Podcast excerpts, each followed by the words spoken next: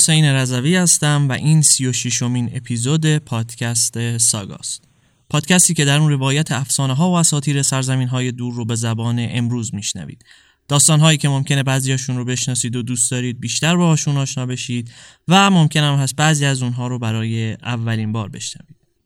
این اپیزودی که دارید میشنوید اولین قسمت مجموعه ای هست که من اسمش رو گذاشتم دختران اختران.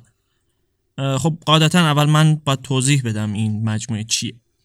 داستان هایی که در طول تاریخ و در جاهای مختلف دنیا نوشته شده پر از زنانی که یا با ترس به گوشه پناه می‌برند و صبر می‌کنن تا یه نفر بیاد و اونها رو از اون مخمسه بکشه بیرون و نجات بده یا اینکه اونها رو به شکل موجودات ضعیف و رقتانگیزی به تصویر می‌کشه که احتیاج به دلسوزی من و شما داره ولی خب بودن قصه هایی که زنان رو از این قالب بیرون کشیدن و به اونها قدرت و عاملیتی که حقشونه رو دادن.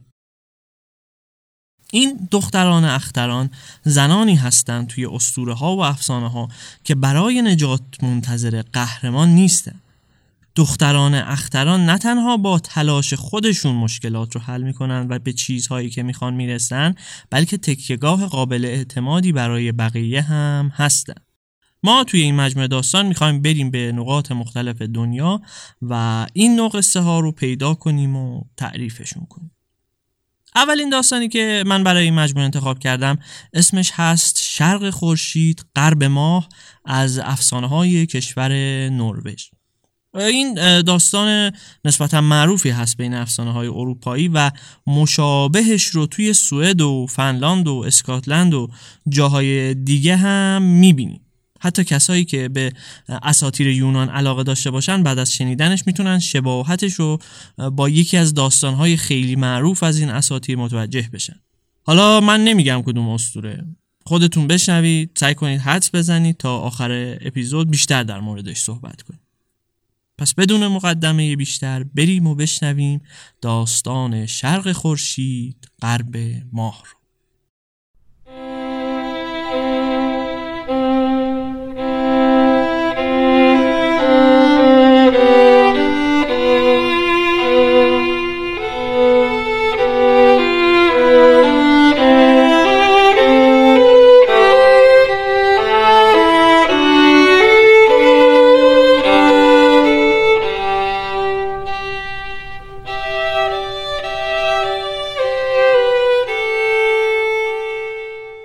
وسط یه دشت بزرگ کنار یه برکه کوچیک و توی یه خونه رنگ رو رفته و محقر کشاورز فقیری به همراه همسر و هشت فرزندش زندگی می‌کرده مرد اونقدر فقیر بود که هیچ کدوم از بچه هاش به اندازه کافی غذا برای خوردن و لباس برای پوشیدن نداشتن.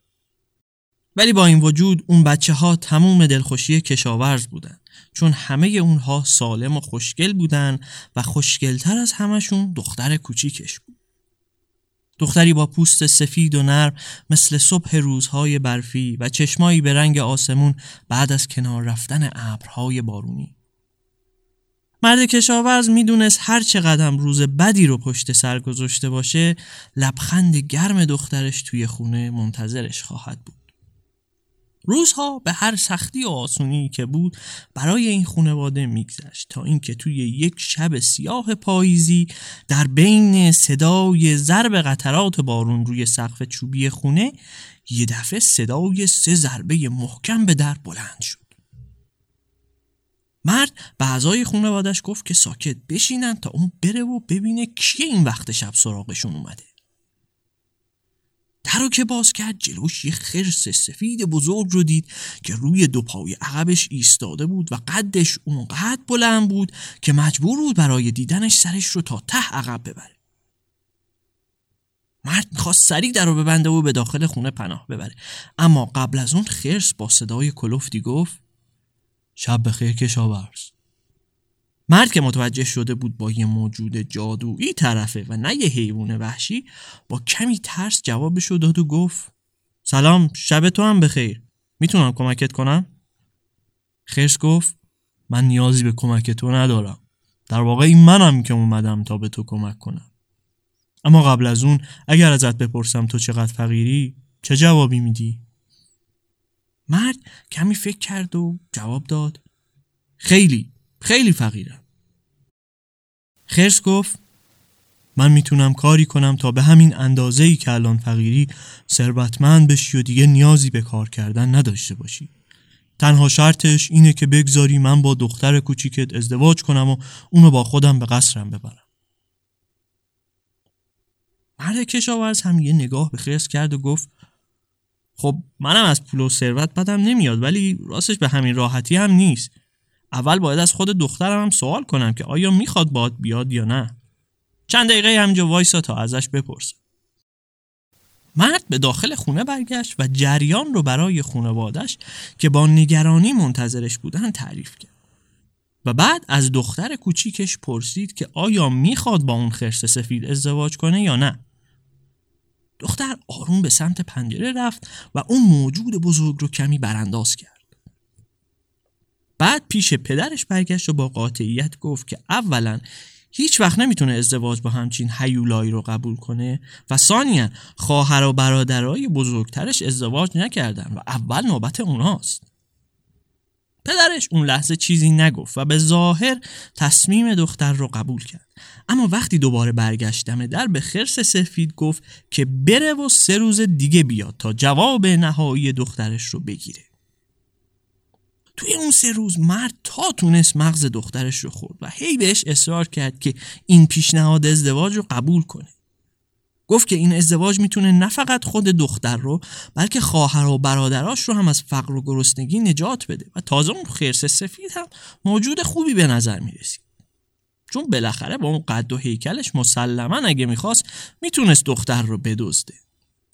خلاصه پدر اونقدر گفت و گفت و اصرار کرد تا بالاخره دختر راضی شد و روز موعود بار و بندیلش که شامل دو تا لباس کهنه و یه گردنبند یادگاری از پدر و مادرش می‌شد رو جمع کرد تا دنبال خرس سفید بره. خرس خم شد و روی چهار تا پاش نشست. بعد به دختر اشاره کرد که بپره پشتش و محکم به موهای پرپشتش چنگ بزنه. وقتی دختر روی کمر خرس نشست موجود سرش رو برگردوند و پرسید نمی ترسی که؟ دختر با غرور و کمی تنه گفت لازمه بترسم؟ خرس هم خندید و جواب داد نه لازم نیست. تا وقتی که با من باشی جای ترسی نیست. وقتی خیر شروع کرد به دویدن دختر برای آخرین بار برگشت و به خونشون نگاه برای اینکه باد توی صورتش نخوره خودش رو چسبون به بدن گرم و پشمالوی خرس. بعد از روزها گذر از دریاهای آبی و دشتهای سبز و رودهای خروشان رسیدن به یک کوه بلند. پایین کوه خرس دختر رو از پشتش پیاده کرد و رفت جلوی یه در سنگی که روش پر بود از نقوش اسرارآمیز. خرس کف دستش رو روی در گذاشت و وقتی در خود به خود جلوش باز شد به دختر اشاره کرد تا همراه باهاش بیاد داخل. بعد از ورود به جایی که فکر می‌کرد قاری داخل کوه باشه دختر از تعجب دهنش باز موند. اونجا یه قصر بود. یه قصر با راهروهای تو در تو و اتاقهای بیشمار. انکاس مشعل روی سنگ های یک پارچه سفید سقف و کف و دیوارها روی سطح براق تزئینات و مجسمه های نقره‌ای و طلایی و توی چشمای آبی دختر میرقصیدند. دختر به جز خونه پدرش و چند نفر دوست آشنا جای دیگه ای رو ندیده ولی با این حال شک نداشت قصر هیچ پادشاهی به زیبایی مکانی که داخلش ایستاده بود نیست وقتی به سالن اصلی قصر رسیدن خرس دستش رو جلو آورد و یه زنگوله ای به دختر داد. بهش گفت که این قصر خدمه نداره ولی هر وقت احتیاج به چیزی داشت این زنگوله رو به صدا در بیاره تا جلوش ظاهر بشه. زمانی که خرس تنهاش گذاشت دختر احساس کرد که گرس نشه و برای همین زنگوله رو یه بار تکون در یک چشم هم زدن یه میز بلند بالا از غذاهای لذیذ و خوشمزه‌ای که فقط اسمشون رو شنیده بود جلوش ظاهر شد. دخترم با خوشحالی نشست تا گرسنگی که توی این سالها حس کرده بود رو با شام سخاوتمندانه ای که جلوش چیده بودن برطرف کنه. وقتی حسابی خورد و سیر شد احساس کرد که سنگینی غذا و خستگی سفر داره پلکاش رو روی هم میاره برای همین یک بار دیگه دست برد و زنگوله نقره ای رو به صدا در آورد. به همون صورتی که میز غذا جلوش حاضر شده بود غیب شد. و این دفعه خودش بود که کشیده شد به یه اتاق خواب بزرگ و گرم. وسط اتاق یه تخت بزرگ با پایه های مرمری پرده از تور طلاباف و کوهی از بالشت و تشک سفید که شبیه به ابر بودن قرار گرفته بود. دختر با کمال تعجب دید که حتی خودش هم دیگه اون لباس های کهنش رو به تن نداشت و با یک تنپوش سبک و نرم ابریشمی آماده خواب بود. اما همین که سرش رو گذاشت روی بالش و جایی بین دنیای خواب و بیداری دختر قدم های سنگین خرس سفید در حال وارد شدن به اتاق رو احساس کرد. خرس اول یکی یکی پرده های کلفت پنجره های اتاق رو کشید و بعد همه شم ها و چراغ ها رو خاموش کرد. دختر پیش خودش فکر کرد که خب اونها قراره با هم ازدواج کنن و طبیعیه که توی یه تخت بخوابن. فقط نمی‌دونست خرس با اون هیکلش چطور می‌خواست خودش رو توی اون تخت جا بده. اما چند لحظه بعد از حرکات و وزن موجودی که کنارش خوابید متوجه شد که اون یه مرد معمولیه. و نه خرس سفید. اتاق خیلی تاریک تر از اون بود که دختر بخواد ببینه جریان از چه قراره. و بنابراین تصمیم گرفت فردا صبح در این مورد از خرس سفید سوال کنه. اما صبح روز بعد با بیرون اومدن خورشید و روشن شدن اتاق دختر خودش رو تنها توی تخت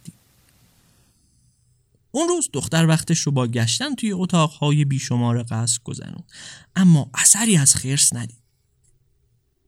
بعد از غروب خورشید و خوردن شام وقتی دوباره به اتاق خواب برگشت مثل شب گذشته خرس سفید وارد شد و بعد از فرو رفتن اتاق به تاریکی مطلق به جای خرس یک مرد خودش رو توی تخت کنار دختر جا داد. دختر دیگه مطمئن شده بود که این مرد همون خرسه که شبها پوستش رو مثل یه لباس سنگین از تنش در میاره. با اینکه حسابی در مورد تبدیل شدن خرس به یک انسان گنجگاف شده بود ولی تصمیم گرفت از یه طرف به خاطر احترام به میزبانش و از طرف دیگه چون آزار و اذیتی ندیده بود چیزی ازش نپرسید حدود یک سال اوضاع به همین ترتیب گذشت و غم دوری از خانواده و یک نواختی زندگی توی اون قصر کوهستانی کم کم داشت به دختر فشار میاد. تا اینکه یک روز بالاخره دیگه نتونست تحمل کنه و به خرس گفت که می‌خواد بره و به پدر و مادر و خواهران و برادرانش سر بزنه. خرس سفید نگاهی به دختر کرد و گفت باشه من می‌تونم ببرمت پیش خانوادت اما فقط یه شرط داره. وقتی به خونتون رسیدی اگر مادرت خواست تو رو از جمع جدا کنه و یواشکی ببره توی اتاق و باهات حرف بزنه درخواستش رو رد کن و بگو هر حرفی هست می‌تونه جلوی خونواده بزنه. اگر مادرت توی فرصتی تو رو تنها گیر بیاره هر دومون بدبخت میشیم. متوجه شدی؟ دختر با اینکه نمی‌فهمید چرا خرس باید همچین درخواستی بکنه به علامت تایید سری تکون داد و قول داد که هر طور شده نگذاره مادرش جلوی خوشبختی اونها بیسته.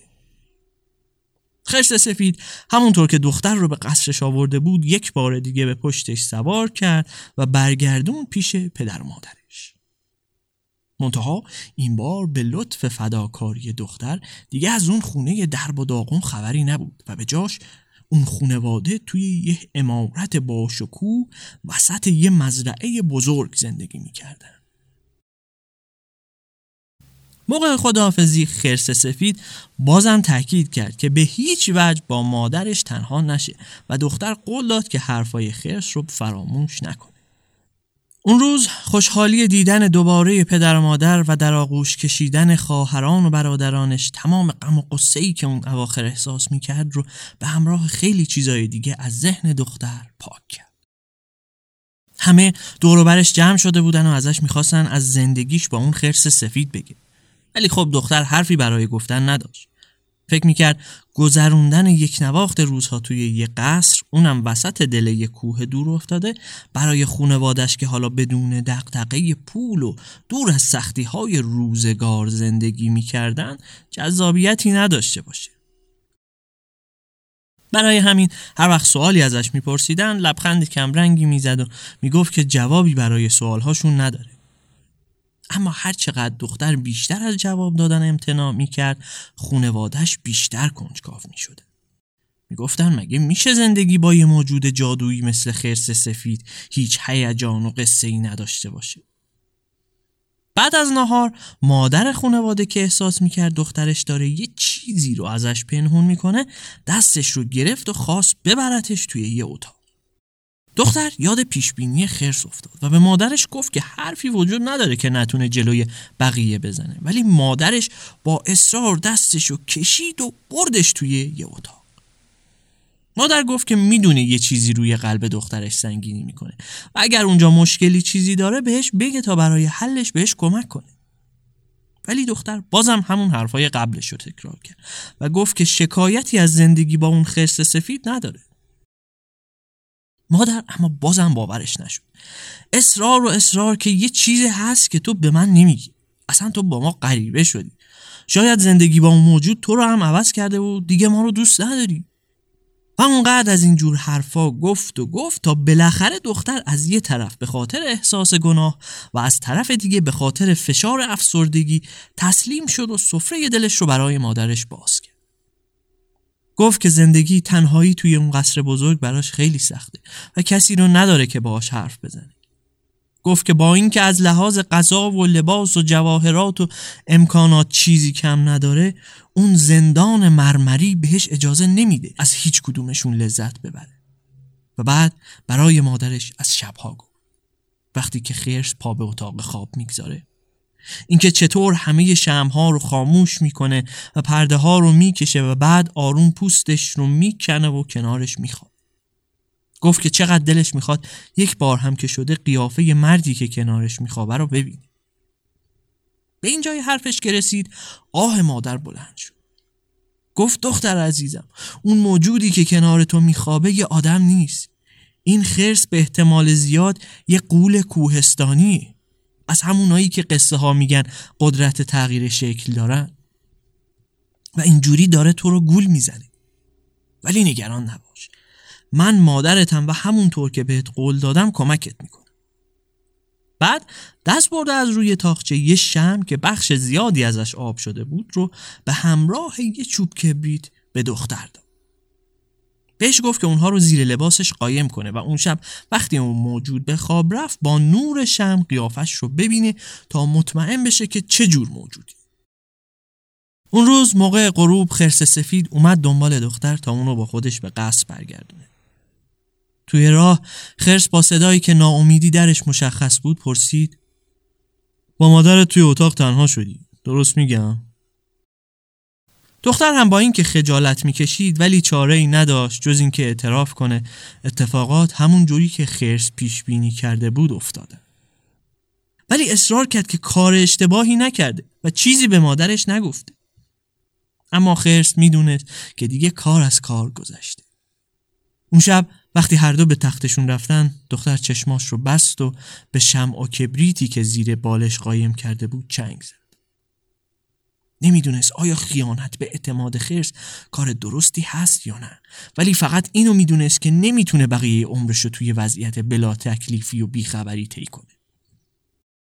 به خودش گفت حداقل اگه بفهمه با چه جور موجودی طرفه یا بهش نزدیکتر میشه و از تنهایی در میاد یا از دستش فرار می‌کنه و از شرش خلاص میشه. برای همین وقتی مطمئن شد خوابش برده شم رو بیرون آورد و روشن کرد. نور شم خیلی کم سوتر از چیزی بود که انتظار داشت. اما توی همون نور کم هم چیزی که می‌دید باعث شد نفس دختر توی سینه حبس بشه. اونقدر شکه شد که نزدیک بود شم از دستش بیفته و رخت خوابشون رو به آتیش بکشه. حداقل فهمید که حدسش درست بوده و موجودی که شبها کنارش میخوابید یه مرد جوان بود. ولی نه اون انسان نبود. فرشته بود. قدیس بود. شایدم یه خدا بود.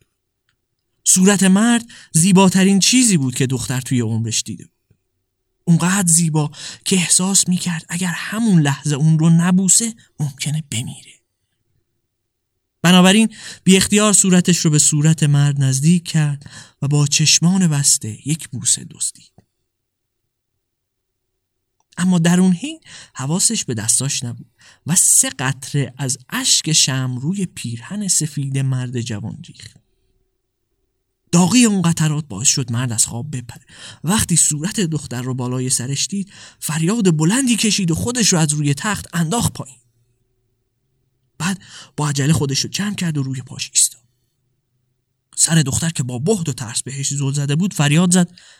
دیدی بهت گفتم هر دومون رو بدبخت کردی؟ اگر می‌تونستی صبر کنی تا این یک سال تموم بشه من آزاد می‌شدم و تو هم به هر چیزی که دلت می‌خواست می‌رسیدی. در همون لحظه صدای بلند رعد به گوش رسید. بدون مقدمه طوفان شدیدی شروع شد و زمین زیر پاهاشون لرزید. و قبل از اینکه به خودشون بیان در و دیوارهای قصد داشت روی سرشون خراب می‌شد. دختر با وحشت پرسید چه خبر شده؟ چرا باید یه سال صبر می‌کردم؟ قرار بود چه اتفاقی بیفته؟ مرد که حالا خشم اولیش تبدیل به غم بینهایت شده بود جواب داد. من یه مادر خونده یه ساهره دارم که منو تلسم کرده بود تا روزها تبدیل به یه خرس سفید بشم و شبها به شکل خودم برگردم. بهم گفته بود اگه بتونی یک سال به این شکل کنار یه دختر دوون بیاری تلسمت میشکنه. ولی حالا دیگه برای این حرفا دیر شده. حالا باید برگردم به قصر این مادر خونده و طبق قولی که بهش داده بودم با دختر زشت و دماغ درازش ازدواج کنم. صدای رعد و قررش آسمون هر لحظه بلندتر می‌شد و گردباد یکی یکی آجر دیوارهای اتاق رو از جا می‌کرد. در همون حال که دختر سعی داشت با دستاش سر و صورتش رو محافظت کنه پاهای مرد از زمین جدا شدن و همراه با گردباد بالا رفت. اما مرد برخلاف تیک سنگ ها و وسایل اتاق توی چرخش گردباد گیر نیفتاده بود و بالا رفتنش بیشتر شبیه صعود یک قدیس به آسمان آروم و ذره ذره. دختر فریاد زد. صبر کن نرو. می‌دونم اشتباه کردم ولی می‌خوام این اشتباهم رو جبران کنم. منم با خودت ببر. مرد سری تکون داد و گفت قصر اون پیرزن جایی برای تو نداره. برگرد به خونتون و من رو فراموش کن. ولی دختر بازم با اصرار گفت حداقل بگو اون قصر کجاست؟ من میام و هر طور شده اون ساهره رو راضی می‌کنم و برت میگردونم. حالا مرد اونقدر بالا رفته بود که صداش به سختی به گوش می‌رسید. دختر از بین صدای رعد و طوفان فقط تونست چهار تا کلمه رو از بین حرفاش تشخیص بده. شرق خورشید غرب ما.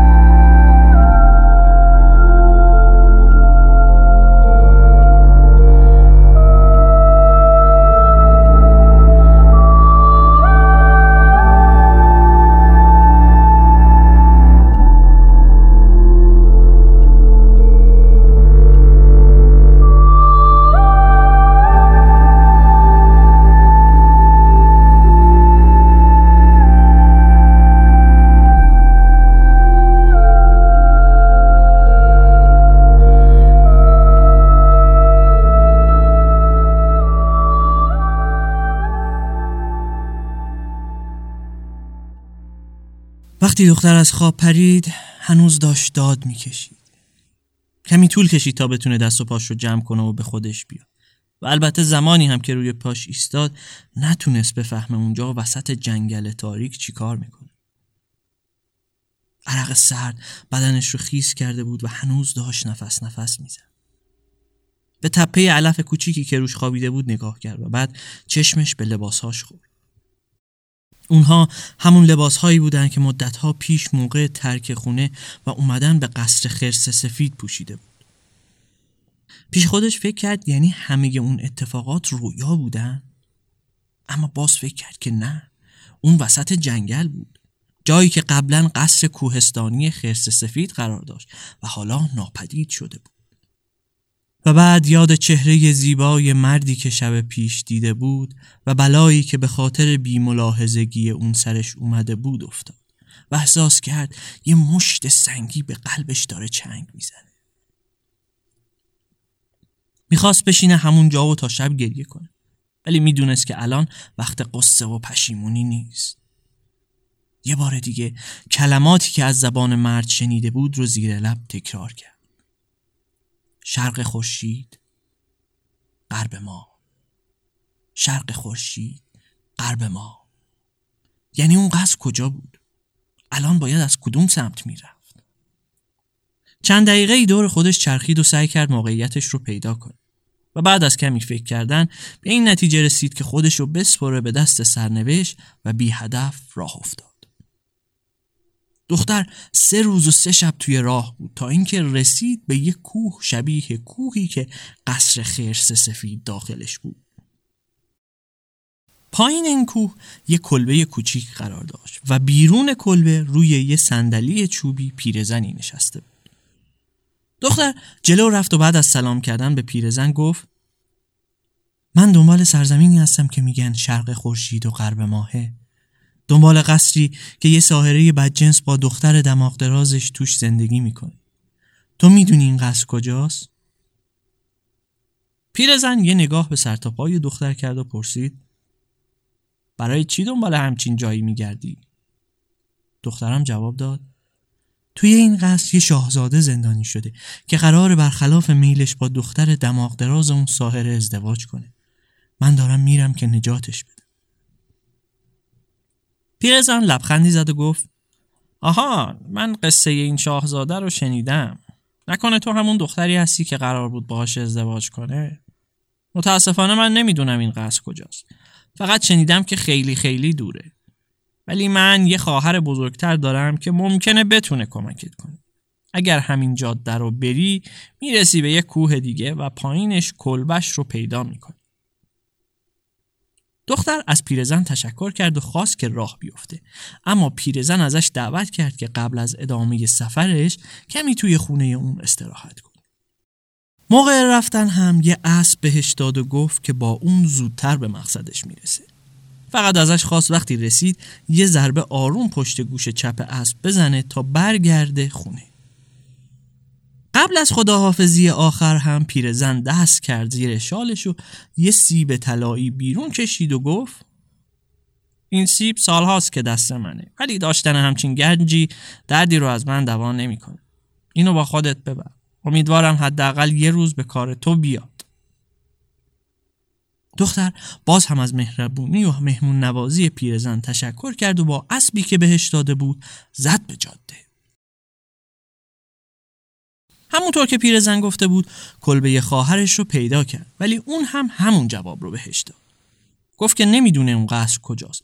ولی یه خواهر بزرگتر دیگه دارن که اون ممکنه بدونه. پیرزن دوم بعد از پذیرایی از دختر مثل خواهرش بهش یه اسب داد و به عنوان هدیه خداحافظی هم شونه طلاییش رو به دختر داد و ازش خواست که خوب مراقبش باشه. دختر رفت که پیرزن سوم رو پیدا کنه. ولی اون هم مثل دوتا خواهر دیگهش نمی‌دونست شرق خورشید غرب ماه کجاست. البته پیرزن یه چیزی می‌دونست که اون دوتای دیگه نمی‌دونسته. اون گفت که جایی که تو می‌خوای بری هیچ اسبی نمی‌تونه ببرتت. برای رسیدن بهش باید سوار باد بشی. و بعد بهش آدرس قصر پادشاه بادهای شرقی رو داد و گفت که اون پادشاه سخاوتمندیه و می‌تونه برای رسیدن به مقصد ازش کمک بگیره. بعد هم افسار اسبش رو گذاشت توی دستش تا با اون باقی مونده مسیرش رو بره و علاوه بر اون هم یه چرخ نخریسی طلایی بهش داد تا بلکه روزی جایی به دردش بخوره. حالا دختر با هدایایی که از سپیر زن گرفته بود و مصممتر از قبل راه افتاد تا خودشو برسونه به پادشاه بادهای شرقی و ازش برای رسیدن به شرق خورشید غرب ما کمک بگیره این بار دختر با اینکه شب و روز با کمترین توقف ممکن حرکت کرد ولی نزدیک یک ماه توی راه بود. وقتی بالاخره به قلعه ای رسید که متعلق به پادشاه بادهای شرقی بود از اسب پیاده شد و آروم یه ضربه پشت گوش چپش زد تا مثل دو اسب قبلی برگرده پیش پیرزنی که صاحبش بود. دختر با ادای احترام وارد قلعه شد. وقتی جلوی پادشاه قرار گرفت اعلام کرد که دنبال شاهزاده ای میگرده که در سرزمینی در شرق خورشید و غرب ماه زندگی می‌کنه و اسیر تلسم مادر خونده بدجنسشه. پادشاه بادهای شرقی کمی فکر کرد و گفت هم من داستان این شاهزاده و سرزمینی که توش زندگی می‌کنه رو شنیدم ولی هیچ وقت نتونستم خودم رو تا اونجا برسونم. تو همون دختری هستی که قرار بود باش ازدواج کنه درست میگم؟ اگه اینطوریه پشتم سوار شو تا با هم بریم سراغ برادرم که پادشاه بادهای غربیه اون از من قویتر و ممکنه این سرزمین و شاهزادش رو دیده باشه دختر تشکر کرد و گفت که این لطف پادشاه رو هیچ وقت فراموش نمی‌کنه. بعد همونطور که سر جا ایستاده بود باد نرمی شروع به وزیدن گرفت و اون رو با خودش آروم آروم به آسمون بود. سفر کردن با باد شرق نسبت به اسب سواری برای دختر خیلی راحت تر و سریع تر بود و در کمتر از یک روز خودشون رو رسوندن به باد غربی. اما اون هم مثل برادرش گفت که فقط اسم سرزمین شرق خورشید و غرب ماه رو شنیده و هیچ وقت قدرتش رو نداشته تا اونجا بوزه. ولی پیشنهاد داد تا دختر رو ببره پیش برادر دیگهشون یعنی باد جنوبی تا از اون هم سوال کنه. البته که جواب باد جنوب هم مثل دو برادرش بود و گفت با اینکه تقریبا همه جای این دنیای بزرگ رو زیر پا گذاشته هنوز نتونسته به شرق خورشید و غرب ماه برسه. با این حساب تنها امید دختر برادر بزرگ اون سه پادشاه یعنی باد شمال بود. همه می‌دونستن که باد شمال سریعتر و پرزورتر از هر باد دیگه ای میوزه و اگر اون نمی‌تونست خودش رو به سرزمینی برسونه که می‌گفتن در دور دستترین نقطه زمینه یعنی واقعا هیچ راهی برای رسیدن به اونجا وجود نداشت. باد جنوب دختر رو پشتش سوار کرد و اون رو پیش برادرش بود و بعد قصه اون دختر و دلیل سفرش رو تعریف کرد پادشاه بادهای شمالی های خویی کرد و رو به دختر گفت پس تو عاشق این شاهزاده ای و می‌خوای از این تلس نجاتش بدی؟ اگر می‌خوای بپرسی آیا شرق خورشید و غرب ماه وجود داره باید بگم که بله من این سرزمین رو دیدم سالها پیش یک برگ سنوبر رو با خودم تا اونجا بردم. ولی اونقدر دور بود که وقتی رسیدم از شدت خستگی نتونستم تا چند روز از جام تکون بخورم. اما یه بار دیگه می‌تونم به خاطر تو تا اونجا برم. فقط قبلش باید یه چیزی رو بهت هشدار بدم. من از برادرانم سریعتر و پرتلاتمتر هستم. اگر پشت من سوار بشی مطمئن باش که سفر آروم و بیدرد سری نخواهی داشت. حتی ممکنه اگه صف خودتو نگیری بیفتی پایین. از قبول کردن همچین خطری نمی ترسی؟ دختر هم با اطمینان جواب داد. نه من این همه راه رو اومدم. هر چقدر دیگه هم که لازم باشه برای نجات مردی که عاشقش هستم ادامه میدم. پادشاه بادهای شمالی هم گفت باشه اگه اینطوریه می‌تونی امشب رو توی قصر من استراحت کنی تا من هم خودم رو برای این مسیر طولانی آماده کنم و فردا صبح را بیفتیم.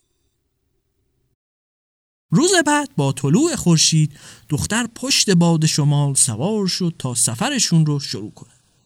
و البته همونطور که باد شمال گفته بود اصلا تجربه خوشایندی برای دختر نبود. اگر سفر با بادهای شرق و غرب و جنوب مثل حرکت قایق روی یک رودخونه آروم بود سوار شدن بر پشت باد شمال شبیه به گیر افتادن یک کشتی در دریای مواج و طوفانی بود. اما دختر هر طور بود خودش رو محکم نگه داشت. حساب گذر زمان رو از دست داده بود اما می‌دونست که خیلی بیشتر از اون چیزی که فکرشو می‌کرد توی راه بودن. روزها بود که داشتن از روی دریاها عبور می‌کردند و هنوز نرسیده بودن تا اینکه کم کم هیاهو و زور باد شمال کم شد و به همون ترتیب ارتفاعشون هم پایین و پایین تر اومد. باد شمال بهش اطمینان داد که به مقصدشون نزدیکن. ولی حالا زورش اونقدر کم شده بود که پاشنه پای دختر به سطح آب دریا می‌رسید. اما دختر باز هم نمیترسید. بالاخره باد شمال آخرین زورهاشو زد و تونست مسافرش رو به ساحل برسونه. بعد با بیحالی گفت اینجا همون سرزمینیه که دنبالش بودی.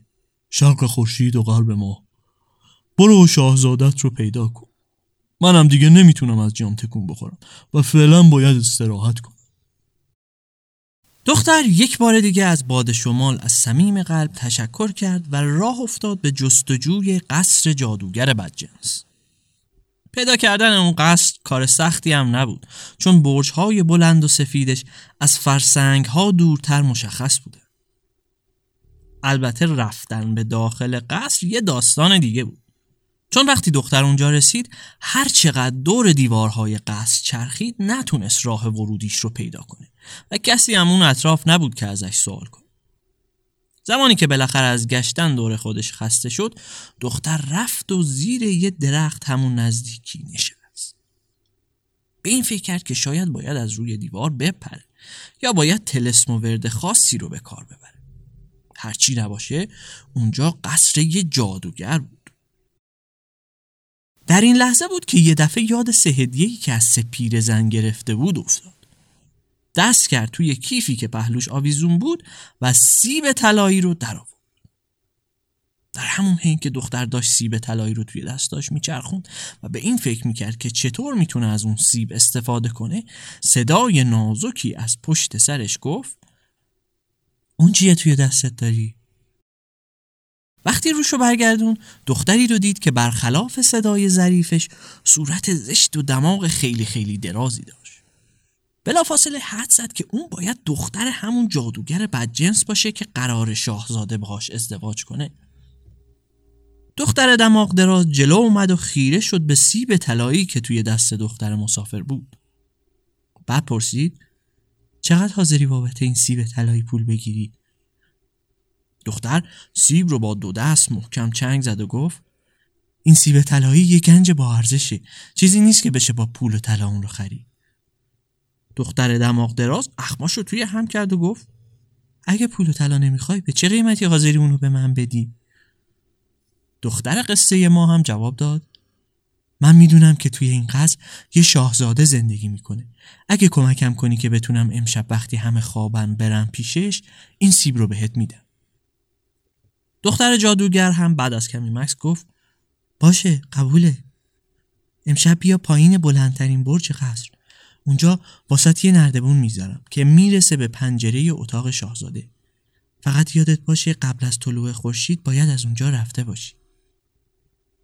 دختر تشکر کرد و سیب طلایی رو گذاشت توی دستای دختر دماغ دراز. اون شب هم همونطور طبق قرارشون از نردبونی که به کنار برج بلند تکیه داده شده بود بالا رفت و خودشون رسون به اتاق شاهزاده. ولی وقتی وارد اتاق شد دید که شاهزاده توی تختش خوابیده و متوجه ورودش نشد. دختر جلو رفت و آروم صداش زد. ولی مرد بیدار نشد. یه بار دیگه با صدای بلند خواست که از خواب بیدارش کنه. اما بازم اثری نکرد. هر چقدر تکونش داد و حتی از کاسه که کنار تخت بود آب به صورتش پاشید شاهزاده بیدار نشد. دست آخر دختر خسته از تلاشاش همونجا کنار شاهزاده خوابش شد صبح روز بعد دختر دماغ دراز بدون در زدن وارد اتاق شد و با لبخند شرورانه به دختر گفت که دیگه وقتش شده که بره دختر هم با سرخوردگی از همون نردبونی که به اتاق اومده بود پایین رفت و از قصر خارج شد. ولی باز هم ناامید نشد. اون روز دوباره کنار دیوار قصد نشست و این بار شونه طلایی رو در آورد و شروع کرد بهاش ماش و شونه کرد دختر دماغ دراز یه بار دیگه اومد سراغ دختر و خواست که شونه رو ازش بخره. دختر هم باز گفت اون شونه طلایی رو با پول و طلا نمیفروشه ولی اگر بذاره یک شب دیگه پیش شاهزاده بره اون شونه رو بهش میده. دختر دماغ دراز هم با خوشحالی با درخواستش موافقت کرد و شونه طلاهی رو ازش گرفت. ولی خب اون شب هم دختر نتونست شاهزاده رو بیدار کنه و دوباره موقع طلوع آفتاب مجبور شد که اتاق رو ترک کنه. روز سوم دختر برای آخرین بار شانسش رو امتحان کرد و نشست و با چرخ طلایی که هدیه گرفته بود شروع کرد به نخریسیدن.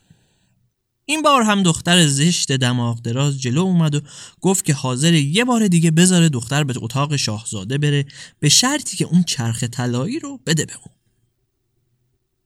دختر هم که هنوز امیدش رو از دست نداده بود شرطش رو قبول کرد و چرخ نخریسی طلاییش رو داد بهش. اما روز سوم با روزای قبل یه فرقی داشت. قصر این جادوگر بدجنس خدمتکارایی داشت که اتفاقا خیلی دل خوشی از اربابشون و دختر دماغ درازش نداشته. به همین خاطر هم بود که اون روز یکیشون پیش شاهزاده رفت و بهش خبر داد. دو شب قبلی وقتی که اون خوابیده بود یه دختر جوان بالای سرش اومد و سعی کرده بود که بیدارش کنه. شاهزاده بلافاصله فهمید که اون دختر کیه و چرا نمی‌تونه از خواب بیدارش کنه. برای همین شب موقع شام وقتی دختر دماغ دراز لیوان نوشیدنیش رو جلوش گذاشت فقط وانمود کرد که از اون داره می‌خوره و دور از نگاه دختر لیوان رو توی یه گلدون خالی کرد. اینطور شد که اون شب وقتی دختر قصه ما از پنجره وارد اتاق شد شاهزاده این بار بیدار و منتظرش بود.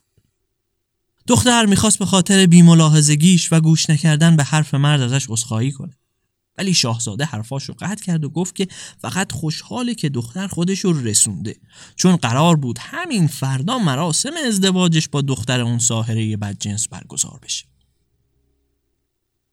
بعد هم گفت که الان فقط اونه که می‌تونه نجاتش بده و نقشش رو برای این کار توضیح داد.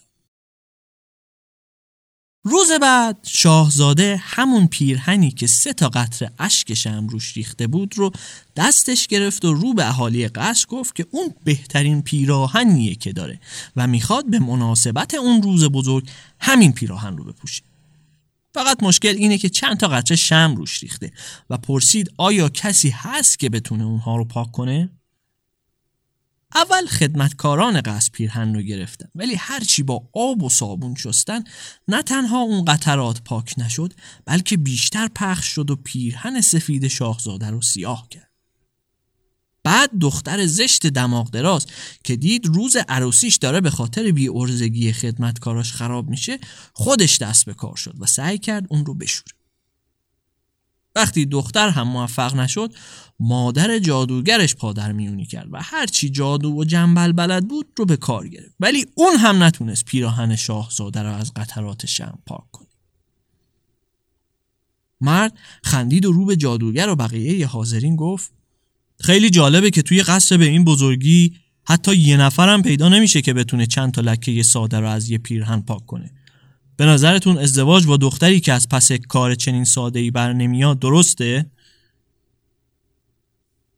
پیرزن ساحره با عصبانیت گفت تقصیر دختر من چیه؟ این پیرهن توی که تلسم شده مرد هم جواب داد تلسم شده؟ قول میدم حتی اون دختر گدایی که روزها پشت در قصد میشینه بهتر از شما می‌تونه این پیرهن رو پاک کنه اصلا حاضرم سر شرط ببندم اگر اون دختر تونست این لکه ها رو بشوره تو و دختر دماغ درازت این قصر رو ترک می‌کنید و برای همیشه دست از سر من برمیدارید. اگرم نتونست من قسم می‌خورم همین امروز با دخترت ازدواج کنم و دیگه تا آخر عمرم یک کلمه هم حرف و بهونه نیارم. پیرزن شرطش رو قبول کرد و خدمتکارا رفتن دختر گدایی که پشت دروازه قصر نشسته بود رو صدا زدن. وقتی ماجرا رو براش تعریف کردن دختر قبول کرد که توی شرط بندیشون شرکت کنه و پیراهن کثیف رو توی دستش گرفت. دختر مطمئن نبود نقشه ای که شاهزاده کشیده بود عمل کنه یا نه. اما وقتی نگاهش توی چشمای مرد افتاد یادش اومد که تا به حال همه حرفایی که بهش زده بود درست از آب در اومده برای همین با یه حرکت پیرهن رو توی لگن آبی که جلوش بود فرو برد و چند بار اون رو خوب شستشو داد وقتی کارش تموم شد و پیراهن رو بیرون آورد آب لگن سیاه سیاه شده و خود پیراهن مثل روز اولش سفید. شاهزاده جلو اومد و دختر رو در آغوش گرفت. بعد برگشت و رو به ساحره پیر گفت این همون دختریه که من می‌خوام باهاش ازدواج کنم. کسی که بتونه زندگی من رو از سیاهی ها پاک کنه. از این لحظه به بعد من از تلسم تو آزادم و کاری باهات ندارم. مرد دستش رو بالا بود و با یک اشاره باد شدیدی شروع به وزیدن کرد. بادی که پیرزن جادوگر و دختر دماغ درازش رو از پنجره بیرون انداختن و برای همیشه از اون قصر خارج کرد. حالا وقتش بود که شاهزاده دینش رو به دختری که فرسنگ ها راه رو برای نجات دادن اون طی کرده بود بپردازه. و اون دو تا آخر عمر در سرزمینی در شرق خورشید و غرب ماه به خوشی زندگی کرد.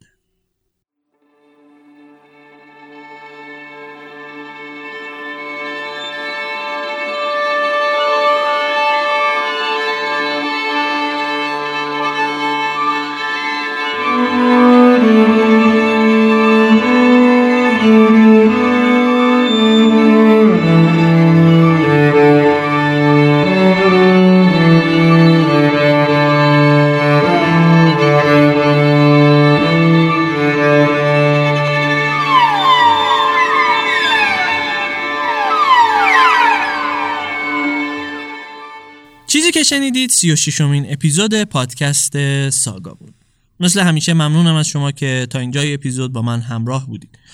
خب بریم چند جمله در مورد خود داستانم صحبت کنیم. اول از همه گفتم این داستان خیلی شبیه به یکی از اسطوره های یونان و خب کسانی که با این اساطیر آشنا باشن احتمالا می‌دونن که این اسطوره همون داستان کیوپید یا کوپید خدای عشق و سایکی هست. حالا من توی یه اپیزود کل این داستان رو تعریف خواهم کرد. ولی فقط برای اینکه بدونید اونجا هم سایکی یه دختر جوونه که با یک موجود ناشناسی ازدواج می‌کنه که بعدا می‌فهمه خدای عشق بوده. اونجا به جای یه مادر نگران خواهران حسود هستند که شخصیت اصلی داستان رو تحریک می‌کنن تا هویت این موجود ناشناس رو فاش کنه. و خب ماجراهای بعدش. یه داستان معروف دیگه هم که ممکنه یادش بیفتیم قصه دیو و دلبر هست. و البته که خود همین افسانه شرق خورشید غرب ماه هم نسخه های مختلفی داره توی کشورهای مختلف. مثلا توی بعضی نسخه ها به جای خرس ما یک خوک رو داریم یا گاهی یک گاو سیاه یا یک شاهین. و بعد دختر هم برای رسیدن به عشقش و نجات دادن این مرد باید کارهای مختلفی رو انجام بده.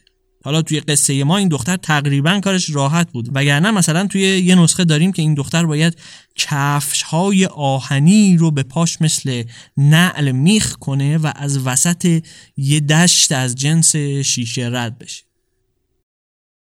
این نسخه که ما امروز تعریف کردیم همونطور که گفتم از نروژ میاد و خود نروژی ها هم این داستان رو بیشتر با یک فیلم معروف به اسم پولار برکینگ یا خرس قطبی پادشاه می‌شناسن. اما چرا من این قصه رو توی مجموعه قرار دادم که اسمش رو گذاشتیم دختران اختران؟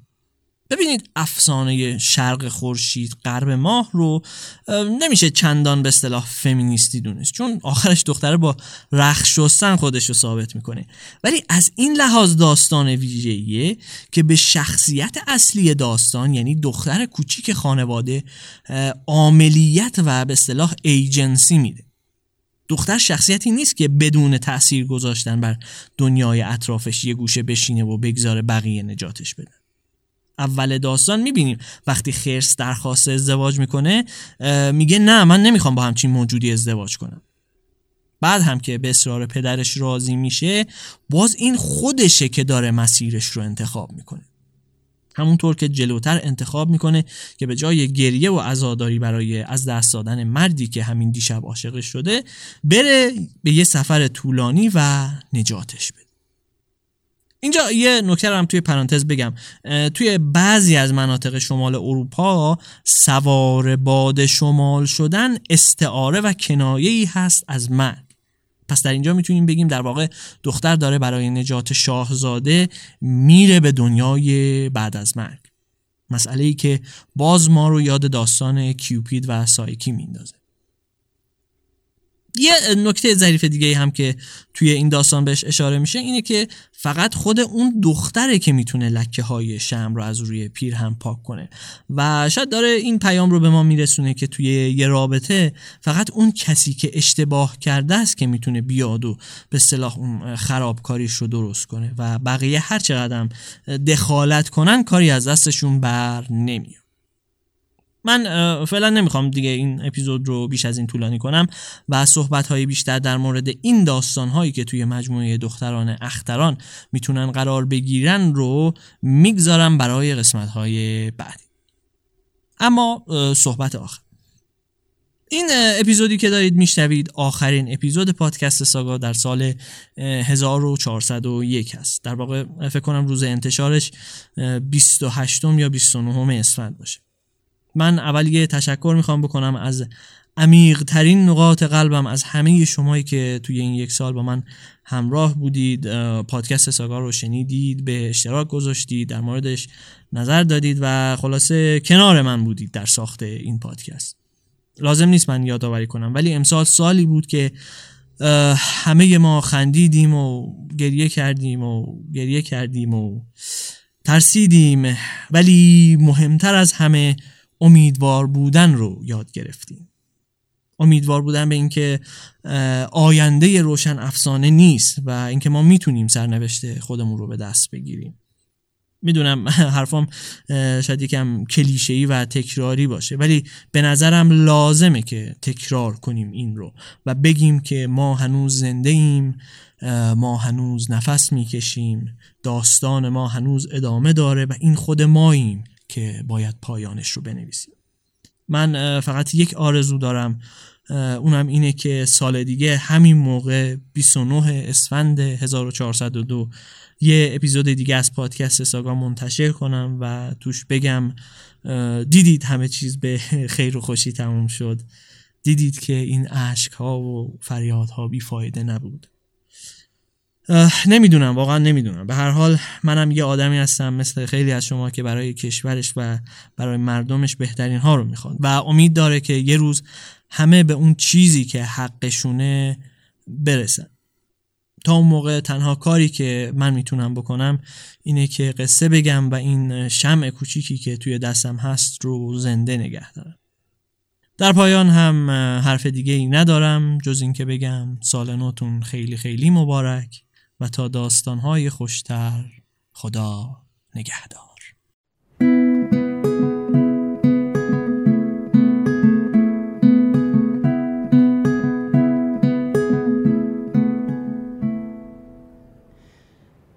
Brindo por este afán de libertad, por la firme esperanza de cambiar. Brindo por esta fuerza al caminar por la vida y por el mar. Brindo por las almas que se fueron dejando en su camino claridad. Brindo por la simple idea del viento, luchando contra un viejo temporal. Brindo por la gente que nos salva en cada beso lento y de verdad.